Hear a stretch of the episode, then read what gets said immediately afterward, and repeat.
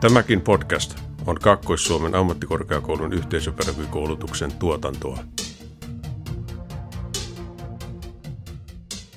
Moikka ja tervetuloa kuulemaan Yhteisöpedagogikoulutuksesta kuuluu podcast-sarjaa.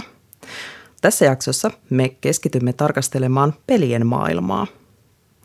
Millaisia ovat pelien mahdollisuudet työelämässä ja millaista on tehdä töitä pelien parissa – tässä jaksossa äänessä oleva Katariina Kovanen, TKI-asiantuntija ja yrittäjä, on kertomassa omasta työstäni pelien parissa ja e-urheilun tilaa on aukaisemassa projektipäällikkö Antti Leppilampi.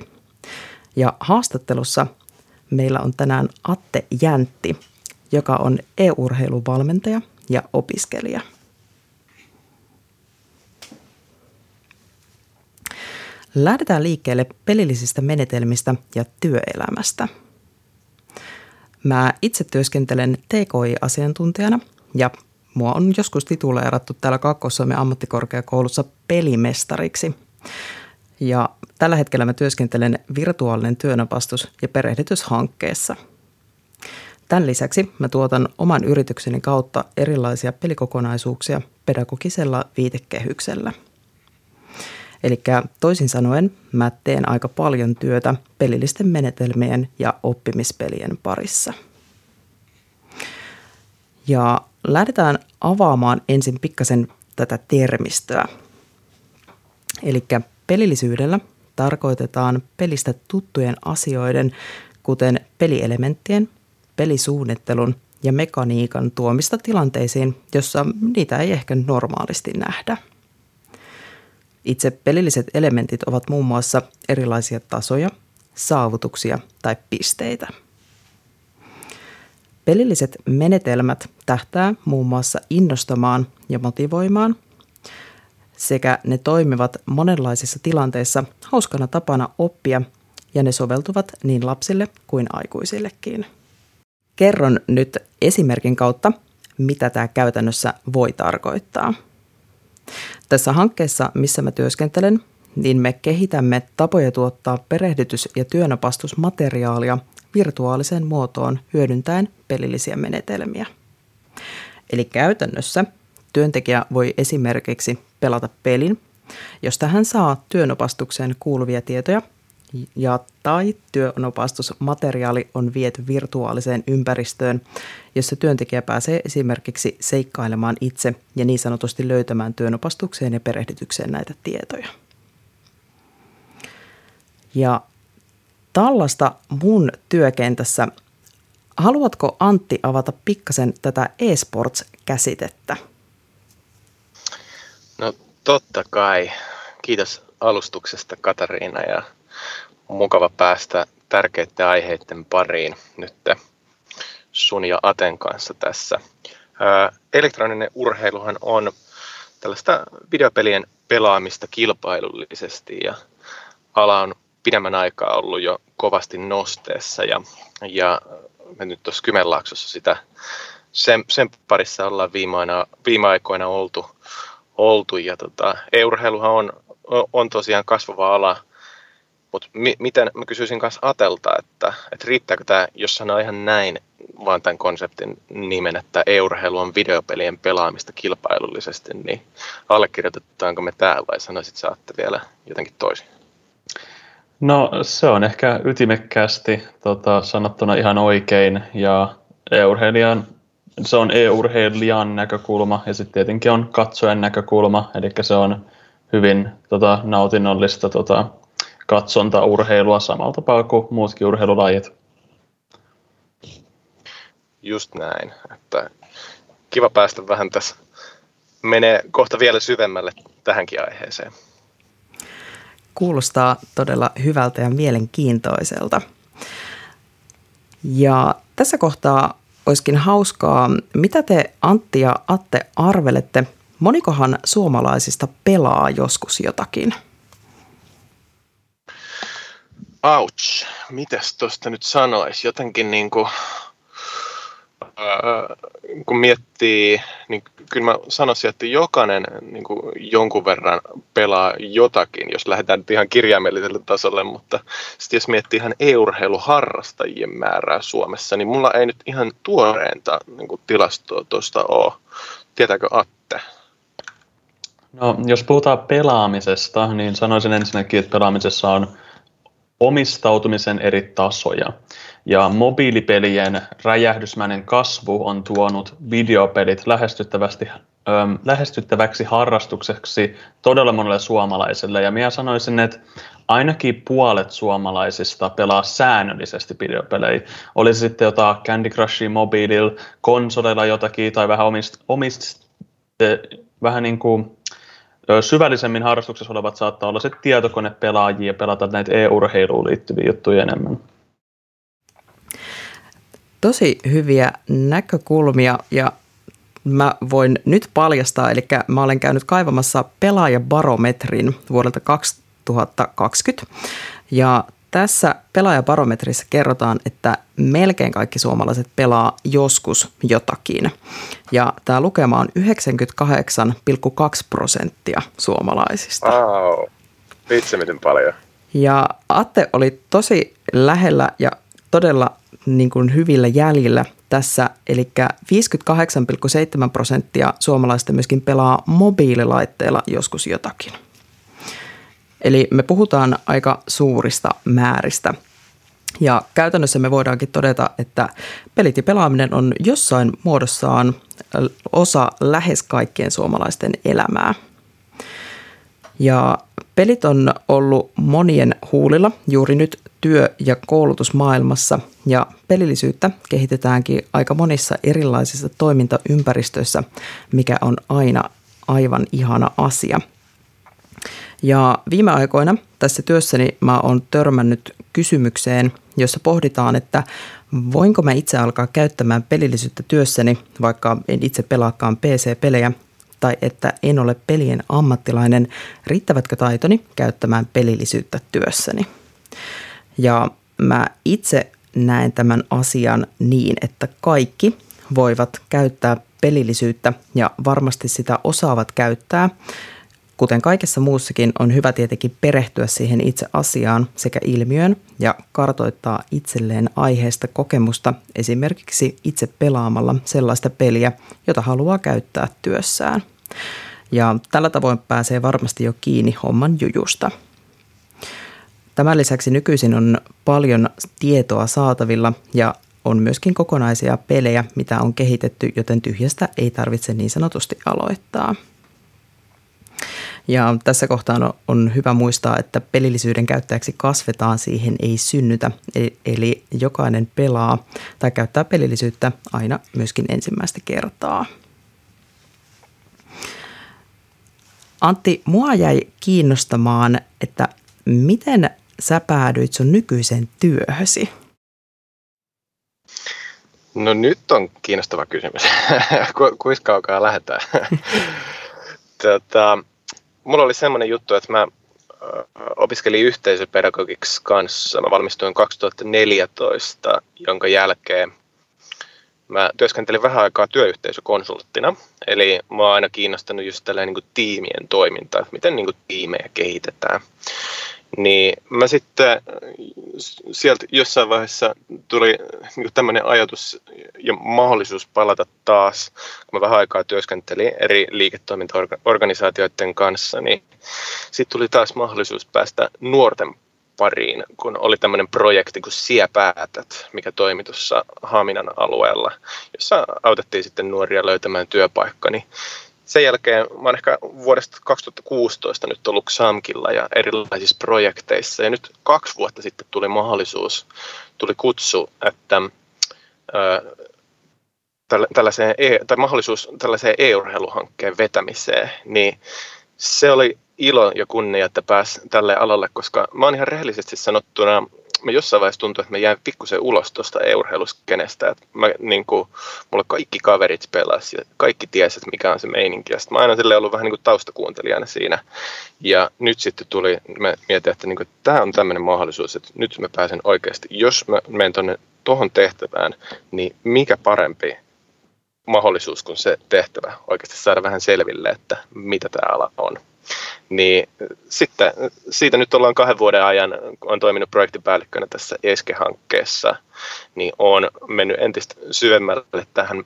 Mä veikkaan, että yksi syystä, että miksi mut valittiin siihen hankkeeseen, on se, että kun on just tätä pedagogista osaamista ja on niin kiinnostunut verkostojohtamisesta ja ihmisiin tutustumisesta, niin ehkä niin tuollaiset syyt oli siellä taustalla, että minkä takia sitten mut, mut valittiin. Niin mun tehtävä on oikeastaan ollut tässä tuoda loistavia tyyppejä yhteen ja kysyä loistavilta tyypeiltä, että mitä pitäisi kehittää ja e-urheilualalla ja sitä kautta muun muassa just Atteenkin tutustuin ja sain Aten tänne ihan sen oikean asiantuntijan kertomaan, että, että mitä, mitä tämä e-urheilu on. Loistavaa.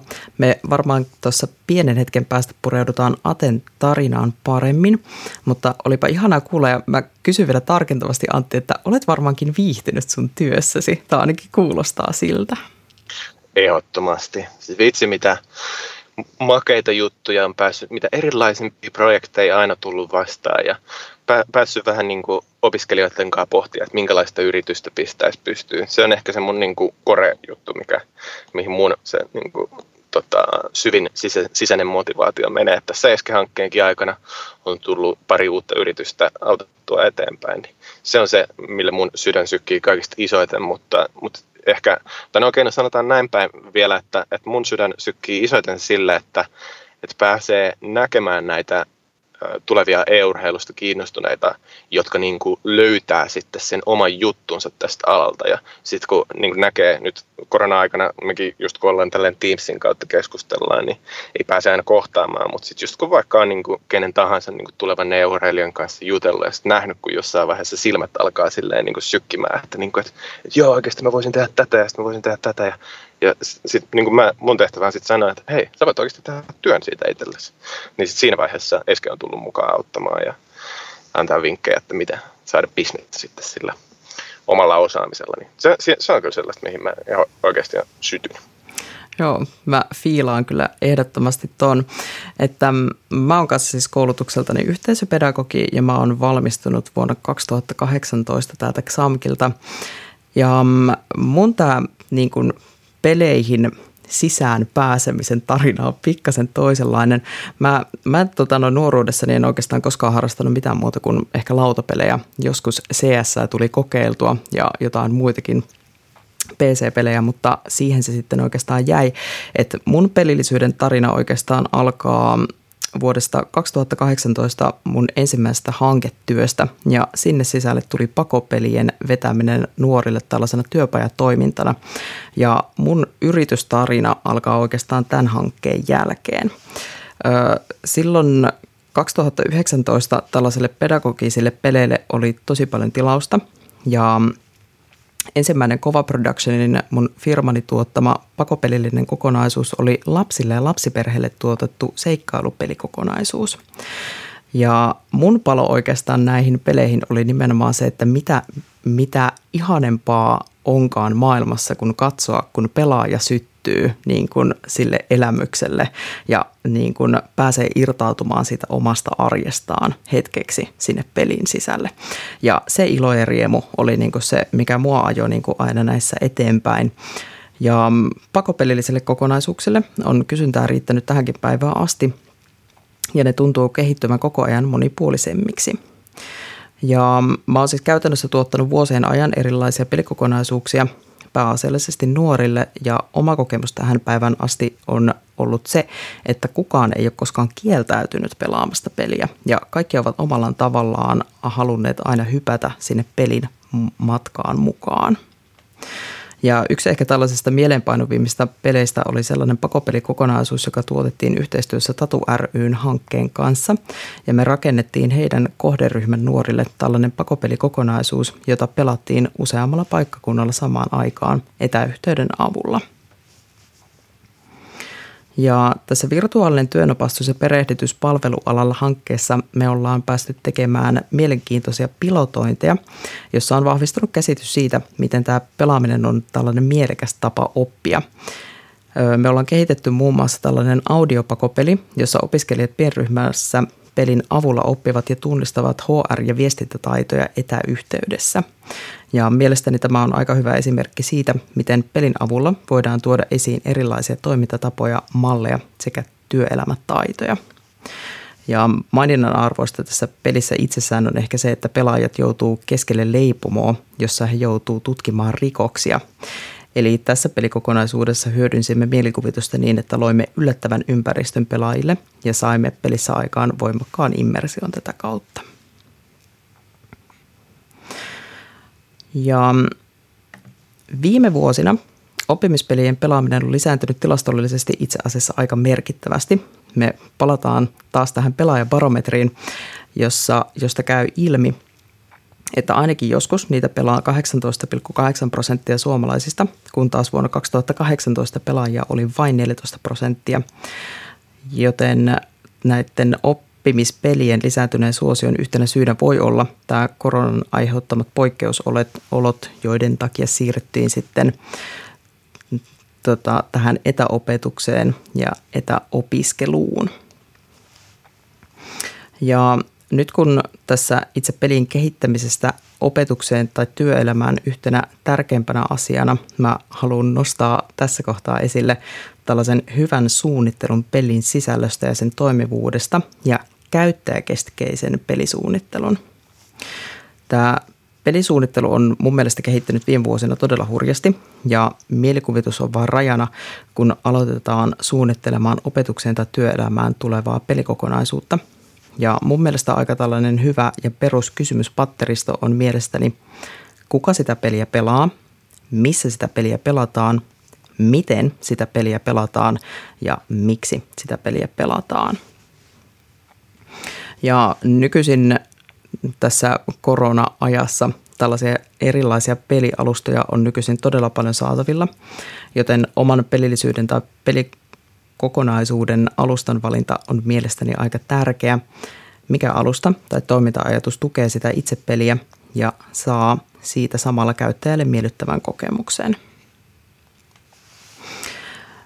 Mä näen kokonaisuutena monenlaisia mahdollisuuksia tästä pelillisyydestä ja pelillisillä menetelmillä nuorisotyöhön ja työelämään.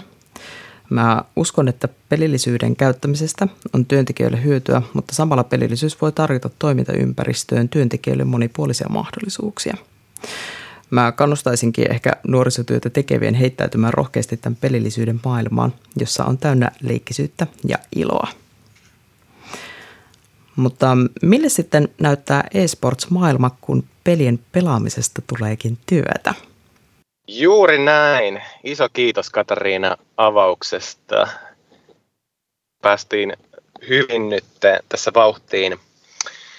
Ja me Aten kanssa jatketaan vähän ja kerrotaan e-urheilusta tarkemmin. Tuossa tuli jo pien, pientä esittelyä myös munkin osalta ja mä vielä lyhykäisyydessään kerron, että oma nimi oli siis Leppilämen Antti ja mä työskentelen tämän ESKE-hankkeen projektipäällikkönä. Ja on tullut kaikenlaista e-urheilun puolella, puolelta kehitettyä nyt Kymenlaaksossa. Eskä-hankkeen päätehtävä on kehittää e-urheiluverkosto tai e-urheiluekosysteemiä Kymenlaaksossa. Ja yksi spesialiteetti, mihin me ollaan erityisesti keskitytty, mitä tuossa Katarinan kanssa puhuttiinkin ja mihin Katariina vähän viittasikin, niin oli, että minkälaista liiketoimintaa pyörii e-urheilun ympärillä. Ja se on, se on ollut tosi kiinnostava oppia tässä kahden vuoden aikana ja päästä syvemmälle osa tätä e-urheiluverkoston kasvattamista on ollut ja on ja tulee olemaan kaikki ihmiset, keitä siinä ympärillä on. Että me ollaan alusta saakka keskitytty siihen, että, että kun kehitetään jotain uutta, niin kysytään niiltä ihmisiltä, kysytään niiltä e-urheilusta kiinnostuneilta, että mitä asioita pitäisi kehittää. Ja tämän takia nytkin tässä vaiheessa mulla on tässä loistava, loistava e-urheiluvalmentaja Atte Jäntti mun kanssa, joka, jota mä vähän haastattelen ja Aten kanssa nyt lähdetään niin kuin siihen syvään päätyyn, niin Atte, haluaisit sä esitellä itsesi ja kertoa vähän itsestäsi? Joo, ilman muuta. Kiitos Antti. Minä olen Atte Jäntti, Kotkasta kotoisin, edelleen nykyään Kouvolassa opintojen perässä tänne muutin.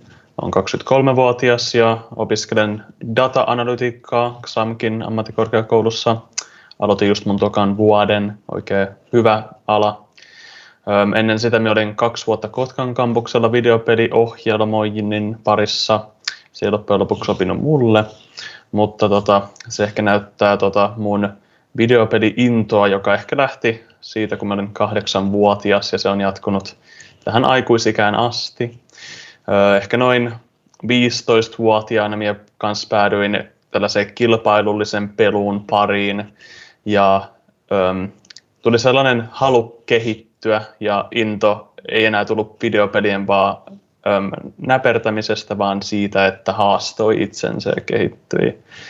Öö, siitä sitten loppujen lopuksi päädyin tota, kiinnostumaan valmennuksesta ja analysoinnista ja sitten päädyin valmentamaan ihmisiä netissä ja erilaisia tiimejä tämän League of Legends videopelin parissa.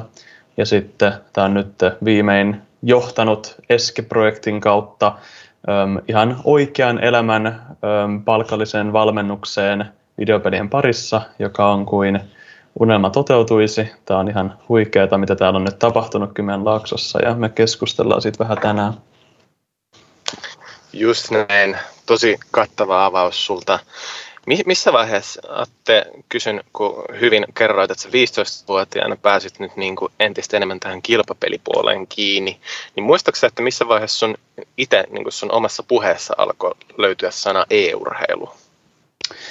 No se tuli varmaan silloin, kun tota, League of Legendsissa alkoi, se oli silloin aikana maailman suosituin videopeli, nykyään on kilpailijoita, mutta silloin äm, e-urheilu oli kanssa aika niin kuin uusi juttu. Oli ollut äm, näitä ro, ä, RTS-pelien, eli vaikka StarCraftin vähän e-urheilu, tällaisia turnauksia, mutta League of Legends tosiaan oli ensimmäinen peli, joka oikeastaan räjäytti sen skaalan valtavan isoksi. Ja se e-urheilu tuli sitten ehkä sanavarastoon ja niin kuin ymmärrykseen, kun näki näitä äm, striimattuja live-eventtejä, jossa oli tuhansia, kymmeniä tuhansia ihmisiä katsomassa tätä videopeliä ja se oli on tehty tosi hienoksen tapahtumat ja siitä lähti myös sellainen lisäkipinä, että pieni unelma, että ehkä sinne olisi voinut joku päivä päätyä. Tosin en päätynyt, mutta nykyään yritän auttaa nuoria tota, ehkä sitten päätymään sinne tähtiin asti. Just näin, että sä lähit tälle auttamislinjalle ja oot Loli-valmentajana ollut, niin nyt kun sulla on jonkunlaista taustaa jo tullut tästä valmennuspuolelta, niin osaisitko sanoa, tuleeko sinulle mieleen tällaisia niin kuin äh, spessu-kokemuksia, mikä sinut erityisesti, kun me puhuttiin Katariinan kanssa tuossa, että mikä, mikä meitä niin kuin sytyttää, mistä se motivaatio tulee, niin mistä sulla sitten se motivaatio siinä valmentamisessa on? Onko jotain, voit kertoa esimerkkejäkin, jos haluat? Joo, no tota, varmaan valmentamisessa on kaikkein isoin ilo siinä, kun pystyy äm, saa sellaisen konnektion sen valmennettavan kanssa ja on samalla ymmärrystasolla. Ja tulee sellainen hyvä luottamussuhde, jossa pystyy keskustelemaan avoimesti vaikka pelissä tehdyistä virheistä tai pelin syvällisemmistä konsepteista, ja se on todella palkitsevaa. Ja itselläni sitten videopeleistä, mikä sen sitten sy- sytytti sen kipinän, oli ehkä just se kilpahenkisyys ja se tunne, että äm, on parantanut omia taitojaan ja on kehittynyt ja sen huomaa. Ja sitten siitä tulee tosi hyvä fiilis. Niin, näkee sen kaverin kehityksen konkreettisesti siinä. Ilman muuta. Just näin. No kerro vähän tarkemmin sun sellaista niin työnkuvaa nyt, että mitä kun sä oot e-urheiluvalmentaja, niin minkälaisista aiheista ne niin valmennushetket sitten koostuu? Joo, eli mun nykyinen työnkuva, minä työskentelen Kouvolan urheiluakatemiassa e-urheiluvalmentajana. Meillä on viikoittain yhdet harjoitukset ja sitten Kotkan urheiluakatemian kanssa meillä on vielä toiset harjoitukset ja me valmentajien kanssa sitten vuorotellaan niitä. Ja sitten sen lisäksi me on Kouvolan nuorisopaikalla valmentamassa tiimiä, nuoria jätkiä, tällaiseen tulevaa turnausta varten, ja se on myös tosi mukavaa hommaa. Eli mun toimenkuva liittyy, minä valmistelen erilaisia keskusteluaiheita tai materiaaleja valmennusta varten, Ja sitten valmennuksen aikana minä otan sellaisen lähestymistavan pääsiäisesti, että jutellaan aika paljon, koska kun on korkea taso, jo korkea taitotason pelaaja, niin silloin erilaisten virheiden katsominen luo marginaalista kasvua, kun taas he, heidän omien ongelmien puhuminen luo paljon enemmän kasvua. Heidän vaikka tunteista puhuminen, mitä se peli aiheuttaa niille, tai vaikka harjoittelurutiinista puhuminen auttaa tosi paljon. Joten minä mietin, mikä auttaisi sitä e-urheilijaa parhaiten. Minä olen kuitenkin sinänsä siellä palvelemassa näitä e-urheilijoita valmentajana, ja sitten me suunnitellaan siihen sisältöä joskus me kuitenkin katsotaan öm, nauhoituksia heidän pelaamistaan peleistä ja puhutaan vähän strategiaa, mitä olisi voitu tehdä paremmin. Upeata kuulla toi ja mun, mun korviin toi kuulosti siltä, että niinku, niiden pelaajien kanssa vähän niin kuin sanotatte ne tunteet tai sanotatte ne ajatukset. Tarkoitatko sitä? Joo, tota, siinä on aika usein euroilija saattaa olla ihan niin kuin uusi ulottuvuus. Öm, täytyy vähän opetella jopa miettimään, mitä tapahtuu itsensä sisällä silloin, kun pelaa, koska siellä on kaikenlaisia tunteita ja kaikenlaisia, jopa tällaisia niin kuin blokkeja, jotka e-, estää paranemasta. Ja kun me selvitetään näitä ja opitaan katsomaan sisälle vähän paremmin, niin sitten kehittymistä voi mahdollistaa paljon enemmän. Ja tosiaan voi myös motivoida sitä urheilijaa, ja se on myös mun yksi tärkeistä lähestymistavoista, että puhutaan just unelmista ja tavoitteista ja yritetään luoda se e se kipinä, että nekin haluaisi mahdollisimman paljon parantaa itseään ja se on myös e kiva tunne, kun ne saa sen aktivoituu. Et on tavoite, jonka haluaa tavoittaa ja siihen oikeasti on motivaatiota tehdä töitä. Just näin onko nois, niin kun sulla on käytetty tällaisia loistavia menetelmiä, niin ää, kokeiletko niitä itse koskaan ennen kuin sä ää, testaat niitä nuorten kanssa? Vai on, onko silleen, että, niin että käytät sä nuoria sun koekaniineina siellä sitten? No tota, tässä on oikeastaan äm, ollut vähän testailua, sillä e-urheiluvalmennus on ihan uusi juttu Kymenlaaksossa ja ei ole mitään ohjekirjaa, mitä minä voisin seurata. Joten ähm, minä olen lukenut valmentamiseen liittyvää kirjaa Helping People Change esimerkiksi ja löytänyt sieltä mainioita eväitä ähm, lähestyä valmentamista itsessään. Ja tiettyyn pisteeseen asti täytyy vähän kokeilla, mikä toimii tietylle ryhmälle tai tietylle urheilijalle.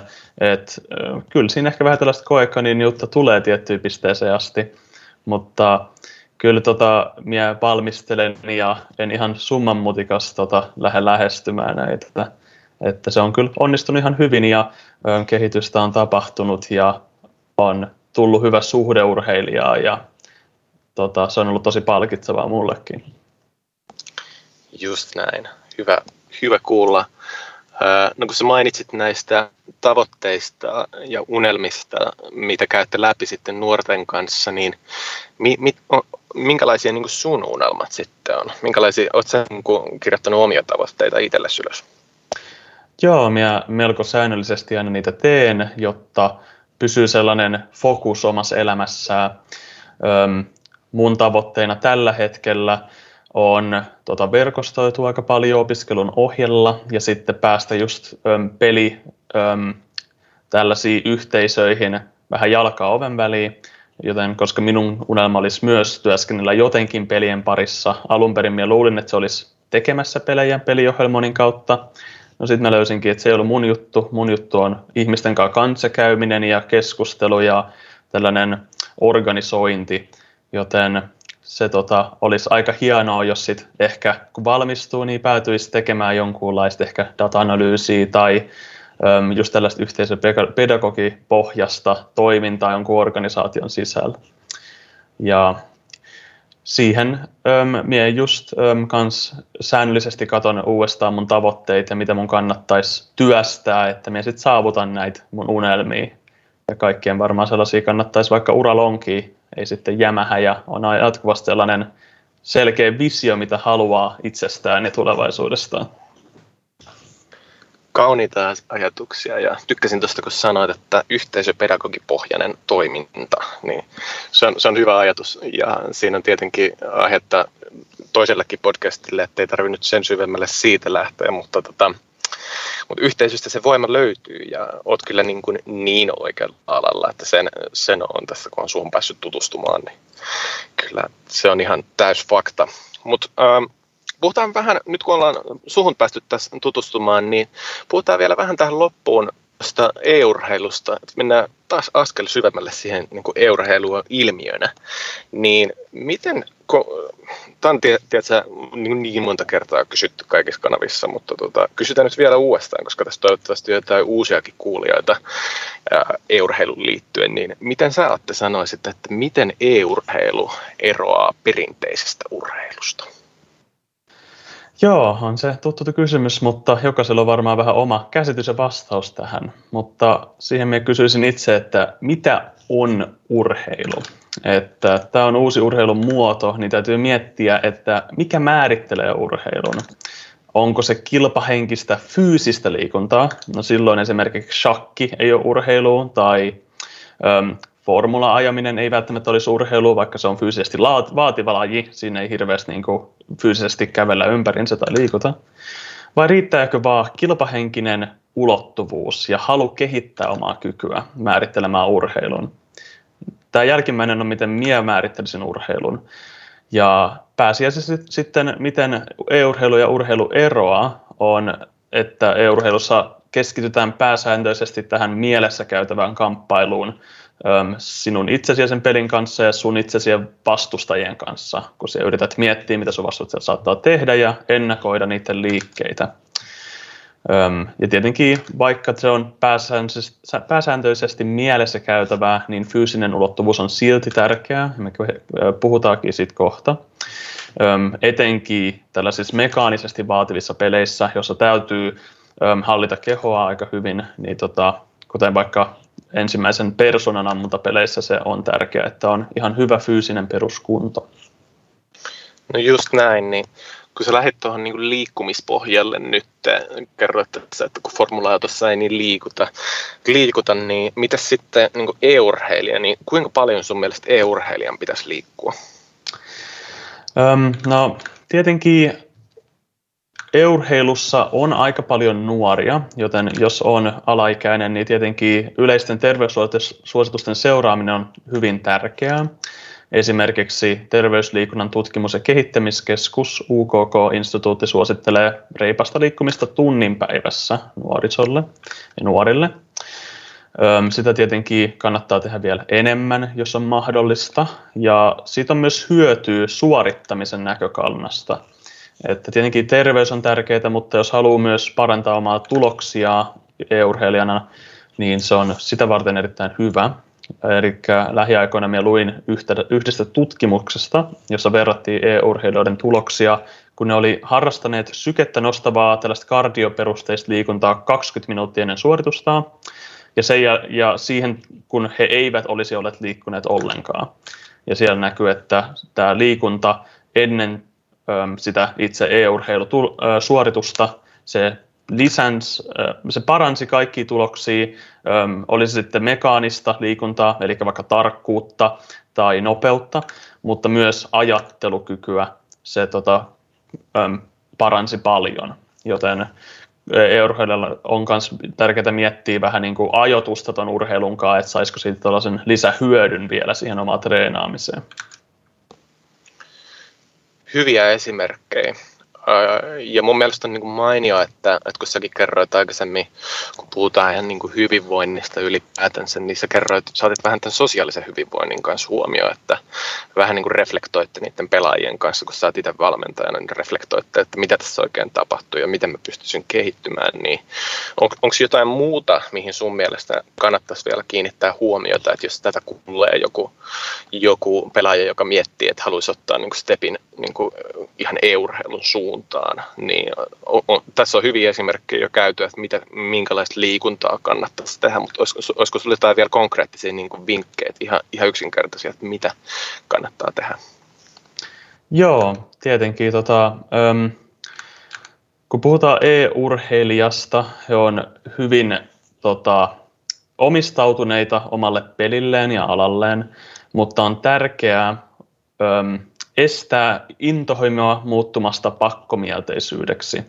Eli mielestäni kaikkien pitäisi keskittyä omaan mielenterveyteen, mutta tietenkin e-urheilija, joka saattaa istua monta tuntia viikossa paikallaan ja saattaa viettää aika paljon aikaa yksin pelaten, jos ei pelaa tiimin kanssa, niin on hyvin tärkeää mun mielestä löytää muitakin juttuja elämään kuin vain se yksi videopeli, eli vaikka ystäviä, joiden kanssa sitten voi hengata, tai muita harrastuksia, joilla, voi sitten vähän ertaantua siitä e-urheilusta itsestään, että tulee tällainen monipuolinen elämä, jossa tekee, on muitakin kontakteja ja sellaisia muitakin ulottuvuuksia kuin vain se yksi, yksi lähde.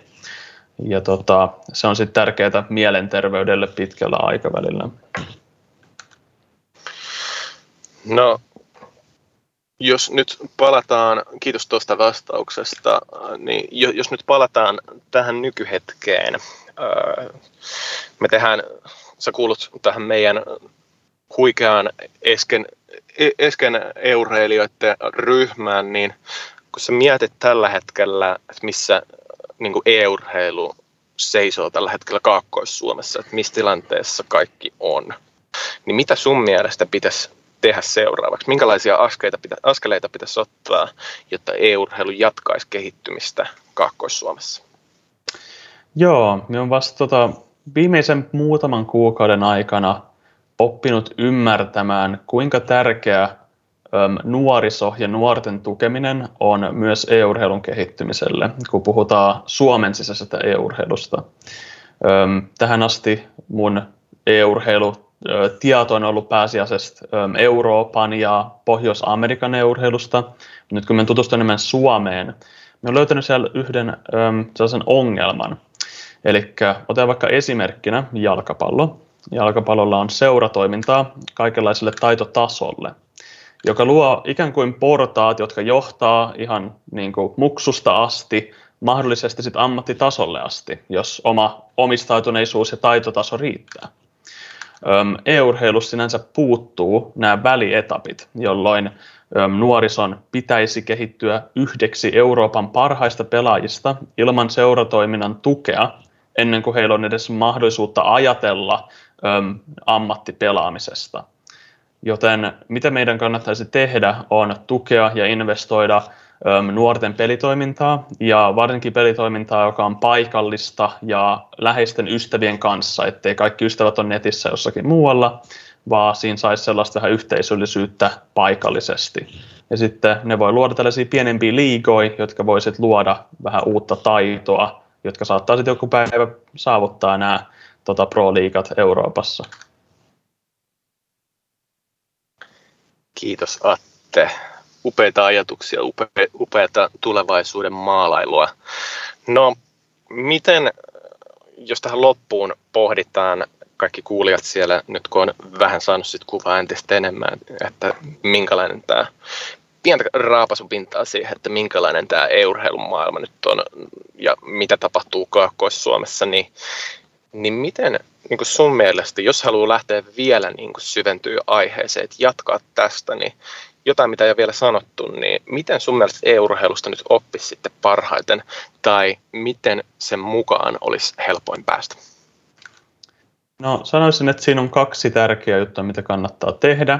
Ensimmäinen askel on mun mielestä kilpailullisen pelin löytäminen, jota itse rakastaa. Eli kokeile erilaisia suosittuja pelejä, joita on e-urheilun parissa paljon ihmiset katsoo niitä ja pelaa niitä itse ja kokeilee, mikä tuntuu hauskalta ja alkaa harrastaa sitä. Sen lisäksi tietenkin e-urheilun katsominen. Erittäin tärkeää, jos haluaa e-urheilun tulla sisälle, on katsoa näitä erilaisia tapahtumia ja äm, siinä kanssa tulee se efekti, että kun katsoo näitä tapahtumia, niin oppii niiltä parhailta pelaajilta jolloin jos sä samaan aikaan aloittelet sen pelin pelaamisen ja harrastamisen ja katsot, kun miten nämä proot pelaa, niin sitten siinä alkaa ehkä jopa oma taitotasokin kehittyä ja saattaa tulla tällainen oma kilpapeliinto. Ja jos ei tule, niin sentään sitten oma pelituntemus kasvaa, jolloin ehkä vähän ymmärtää enemmän, mitä siellä ruudulla tapahtuu. Jotkut pelit, kuten Counter-Strike, joka on Suomessa televisioitu myös, se on aika helppo hypätä mukaan ja ymmärtää. Siellä on terroristit ja äm, puolustusvoimat tai ampumassa toisiaan. Mutta sitten jos katsotaan vaikka League of Legendsia, niin se on paljon monimutkaisempi peli heti päästä sisälle. Ja jos sä pelaat sitä samaan aikaan ja opit siitä, niin sitten siitä e-sportista, e-sportin katsomisesta saa enemmän ulos, kun siellä sinänsä ymmärrät, minkä takia ehkä pro tekee juttuja, tai jopa saatat alkaa ymmärtää, milloin ne tekee virheitä. Ja mun mielestä silloin just eSports alkaa niin kuin avautumaan, kun tulee tällaisesta niin kuin aloittelijatasosta, että hei, tätä on kiva katsoa siihen tasolle, että sen se ymmärtää, mitä siellä tapahtuu, niin sitten siitä tulee tällainen tosi kiva fiilis kanssa, siihen tulee myös sellainen sitoutumus siihen koko lajiin. Just näin. Ja sitten loppukädessä eikö niin, että sitten tulee vaan sun valmennettavaksi? Niin, ilman muuta. Näin, eli, eli tota, jos olet Kouvolasta käsin tai Kotkasta käsin toimit tai sitten on vaikka niin kuin Mikkelissä tai Savonlinnassa, niin paikalliseen urheiluakatemiatoimintaan, niin voi ottaa yhteyttä ja sitten kysyä, että, että jos, jos heillä olisi jotain niin kuin polkua, mitä pitkin mennä, tai, tai jos sellaista voisi lähteä kehittämään, tai sitten miten Atta kertoi tuossa just näitä nuorisotyöesimerkkejä, että nuorisotyön kautta pääsee Plus sitten tällä hetkellä ja tulevaisuudessa vielä enemmän myös XAMKin kautta, mitä me ollaan vähän nostettu tätä urheilutoimintaa tässä Esken kautta, niin jos haluat, niin käy ihmeessä, kun olet kuullut tässä nyt meitä ja jos olet kiinnostunut vielä enemmän, niin me sivulle www.xamk.fi kautta esports tai sitten kautta SG, niin sieltä, siellä on sellainen banneri, missä lukee, että liity verkostoon. Se ei ole mikään tällainen hullu verkosto, se on ihan niin kuin tällainen pelaajien eurohelijoiden verkosto, niin tota, sieltä tulee sulle kutsu Discordiin ja siellä on sitten niin kuin mahdollisuus tutustua vähän porukkaan. Me laitetaan sinne viestiä, että mitä kaikkea me siellä tehdään ja minkälaisia peliiltoja on tulossa ja, ja tämmöistä. Niin kyllä tässä on kaikenlaista paljon kivaa liikkeellä, niin kannattaa, kannattaa käydä tsekkaa. Ja varmaan Atellekin voi laittaa viestiä siellä. Mikä sun nikki olikaan Discordissa? Se on astro hashtag 1111 ja minut tavoittaa sieltä ihan hyvin, että olen valmis vastaamaan kysymyksiin aikataulun salliessa. Just näin. No niin, millä fiiliksillä olette haastattelun jälkeen? Miten päivä jatkuu tästä? Tosi hyvin fiiliksellä. Miehän voisi jutella tästä vaikka kolme tuntiikin, mutta kiva päästä vähän tästä juttelemaan. Tämä on aina herättää intohimon sisällä. Sama, just näin, että me tässä on katsellut teitä Teamsin kautta, niin ajatellut justiinsa ne, silmissä näkyy se kiinnostus sitä eurheilua kohtaan ja just noin se avalee tuossa silmiä. Kyllä, se kimmeltää niin, tänne asti. Just, just näin, niin tota, tästä, on, tästä on kiva lähteä, lähteä eteenpäin, niin kiitos Atte haastattelusta ja kiitos Katariina loistavasta avauksesta tälle podcastille. Kiitos Antti ja kiitos Katariina. Kiitoksia kaikille ja kiitoksia erityisesti sinulle kuulija, että jaksoit kuudella jaksot loppuun. Ja me toivotetaan oikein ihanaa päivää just sulle.